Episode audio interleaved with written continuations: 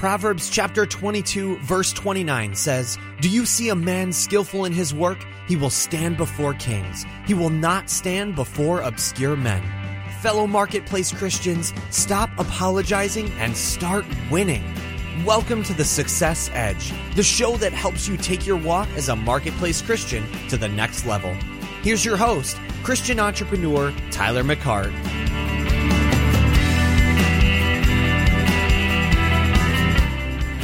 So what's going on, Success Edge listeners? Tyler McCart coming at you, episode 155, and uh, honored and privileged to actually be doing this podcast with you guys. Uh, thank you so much for your uh, listening, and uh, thank you so much for actually uh, for your partnership. And uh, you know, I tell you guys, I'm excited about talking to you guys. I'm actually headed to an appointment with to meet with a lunch appointment with a really good friend of mine, and definitely know it's going to be iron sharpening iron uh, meet with this guy. Uh, excited about it. But anyway, so we've been talking about faith and uh, the walk of faith. I started off talking about the genesis of my faith. I also talked about, um, you know, that you have to feed your faith, that your faith is a muscle, uh, and it's something that has to be done on a daily basis. Uh, and then I also talked about uh, your faith has to have a voice. So I want to jump into today's episode with what can short circuit or what can sabotage your faith.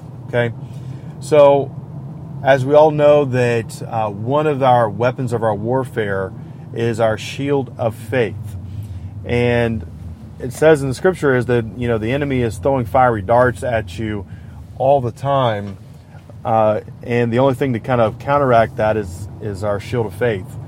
So as I was thinking about this, and I was just looking back at some scriptures that uh, kind of point to the fact that you can sabotage your faith. You can't drop your shield.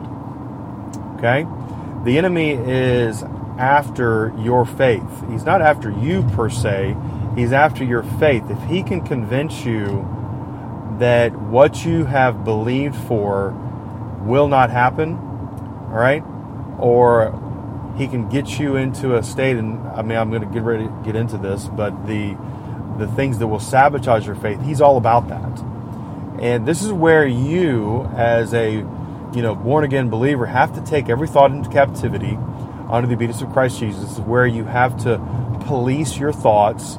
This is where you have to police your mouth especially your mouth because man whenever whatever you can think all the you know what your brain can sit there and go you know, 90 miles a minute thinking, oh, what am I going to do? What am I going to do? What am I going to do about something? But ultimately, whatever comes out of your mouth is, you know, it's law, right? It's what you believe because out of the abundance of the heart, the mouth speaks. So, some things that actually can sabotage your faith. I want to just kind of run through these real quick and maybe give some examples of, you know, what I've seen in my own heart uh, or my own life that has kind of sabotaged my own faith and, uh, and so forth. So, if you go and look actually in Mark chapter 11, uh, verse uh, 25, you and we all, you know, if you if you've been around me long enough, you know I've talked about Mark chapter 11, verse 22 through 24, which says, "Have the God kind of faith." And you know, I read this morning in the scripture that, hey, guess what? We're supposed to be imitators of, of God. So, you know, we're supposed to have this kind of faith uh, where that we speak things into existence and call those things to be not as though they are. And so, as as a person, one of the very things that I found very interesting that Jesus talks about in red letters that follow up those uh, first three verses 24, no, so 22, 23, and 24. But in 25, in 25, he talks about that if you have any kind of forget unforgiveness in your heart towards your brother or your sister or whoever it is, then you know what? You need to go to that person. You need to get squared away because trust me, it will sabotage your faith. Now, one of the easy ways that the enemy kind of uh, baits us with this, or maybe a fiery dart that can spread, is the the whole entire thing of offense. And I don't have time to go into offense and what offense, uh, you know, how that kind of operates. But I will give you just a quick example that a, a little, a long time ago, um, I was I was riding in the car, and I was talking to uh, one of my business mentors. And as I was talking to him, um, you know, he said something to me that I took offense to. And what kind of spiraled, and it was something small, it wasn't like huge, but it was just enough to kind of make me take that offense and maybe kind of dwell on a little bit or maybe hold a grudge against him for him saying that. And what it wound up becoming was strife. And man, that is that is nothing but the enemy's playground and it will sabotage your faith. And I remember that I remember literally laying on my laying on my back sick. And I was like, "Lord, you know, why what brought this on or what what kind of caused all this to happen?" And he brought me right back to that uh, conversation that I had and where I had taken offense uh, to them, to this person, and where that this had allowed, you know, some strife to come in between he and I.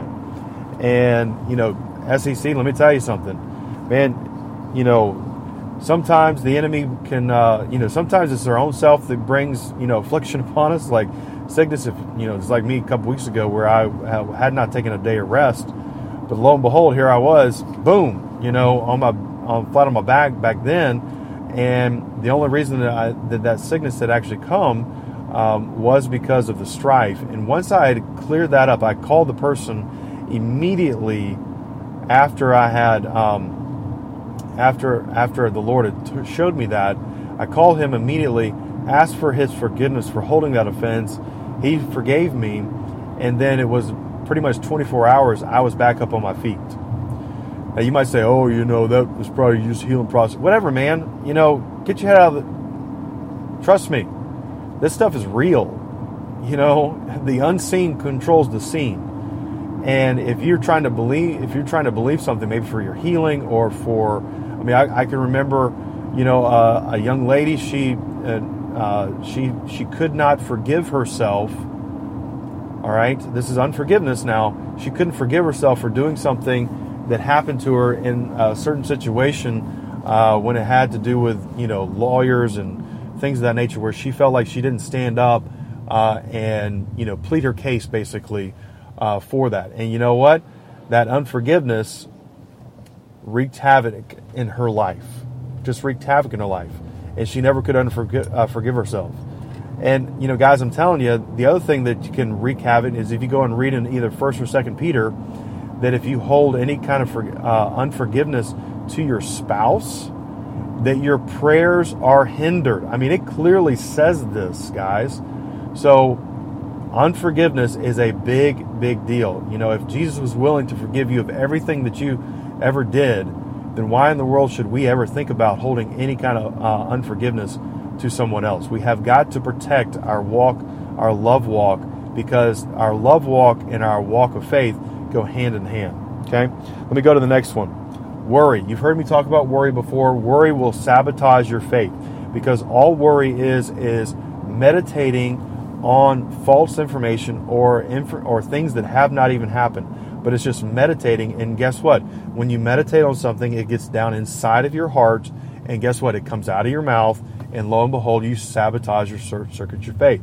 You know, you got to know this, guys, that whenever you know the words that you speak, um, basically carry the faith and are seeds planted in the ground for those things to come up down the road. They don't come up immediately a lot of times, and so whenever you sit there and speak contrary to your faith, you know, you might sit there and say, you know, man, I I believe and receive my healing. I'm healed and everything like that and then you turn right, right around and say, God, man, my back's killing me. Man, or I can't get over this cold, or man, this cold is kicking my butt. You say these things that dig your seat up. Don't do that. Don't dig your seat up. So, worrying, meditating on the things that are negative, that are contrary to your faith, is going to sabotage your faith. Here's number three, and this was a big one for me, is complaining or murmur, murmuring and complaining. We see that very clearly in the Word where you know the children of Israel trying to get to the promised land sabotaged themselves because they were murmuring complaining about you know the things they might have lacked and i remember you know if you go actually in philippians 2 verse uh, 14 it clearly says do not murmur and complain i mean paul says that and a great visual of that from uh, actually my pastor back in uh, Columbia, South Carolina. You know, he gave this great visual is whenever you have like a an animal that is whining or whimpering or you know complaining or whatever it is, guess what? They make themselves vulnerable or they make themselves known to predators. Yeah, and man, that is such a great visual because when you're sitting there whining and complaining, um, you are making yourself known. You've dropped your shield of faith, and guess what? Boom. The enemy knows exactly where to hit you. right? I mean, th- these are just great things that, you know, for you have to, you know, understand that you cannot do uh, if you're going to keep your faith strong. Okay?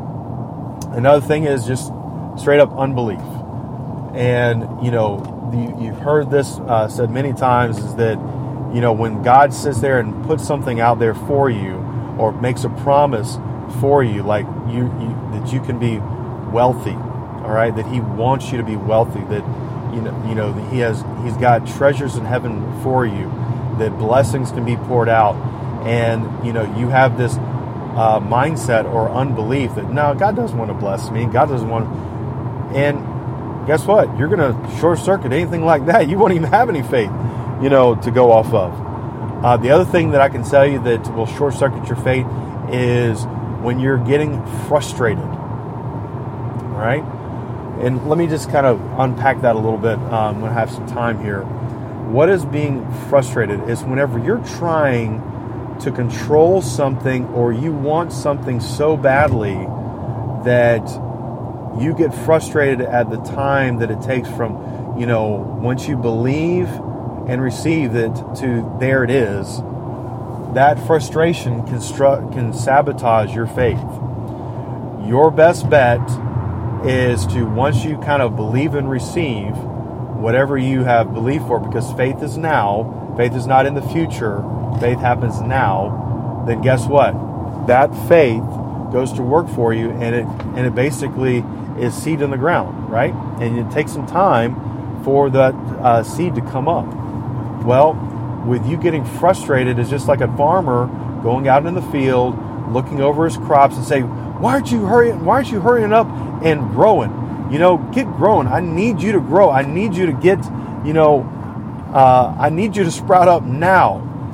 And sometimes your faith or sometimes your frustration can almost prematurely uh, cause you to do stupid things. Like, uh, for example, like me, one time I uh, decided to, I because I was frustrated with the situation I was in, and I was just having some pressure put on me. Guess what? I decided to go buy a house, which was probably not the wisest thing to do, and I got back into debt.